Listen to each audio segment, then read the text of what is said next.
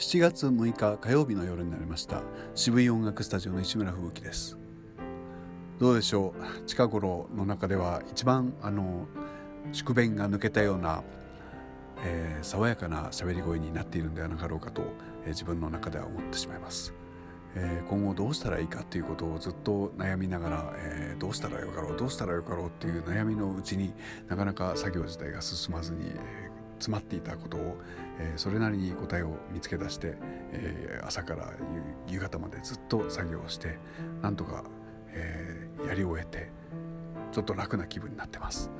これで、えー、念願の、えー、歌を歌うっていう作業にですね戻れるような気がしますだんだんとこの喋りすぎてですね本末転倒歌う時間がないっていうことになってる生活になってるのに、えー、ちょっと焦りを感じていたこの頃ですが、え、明日からはちょっと歌う時間を作れるかと思います。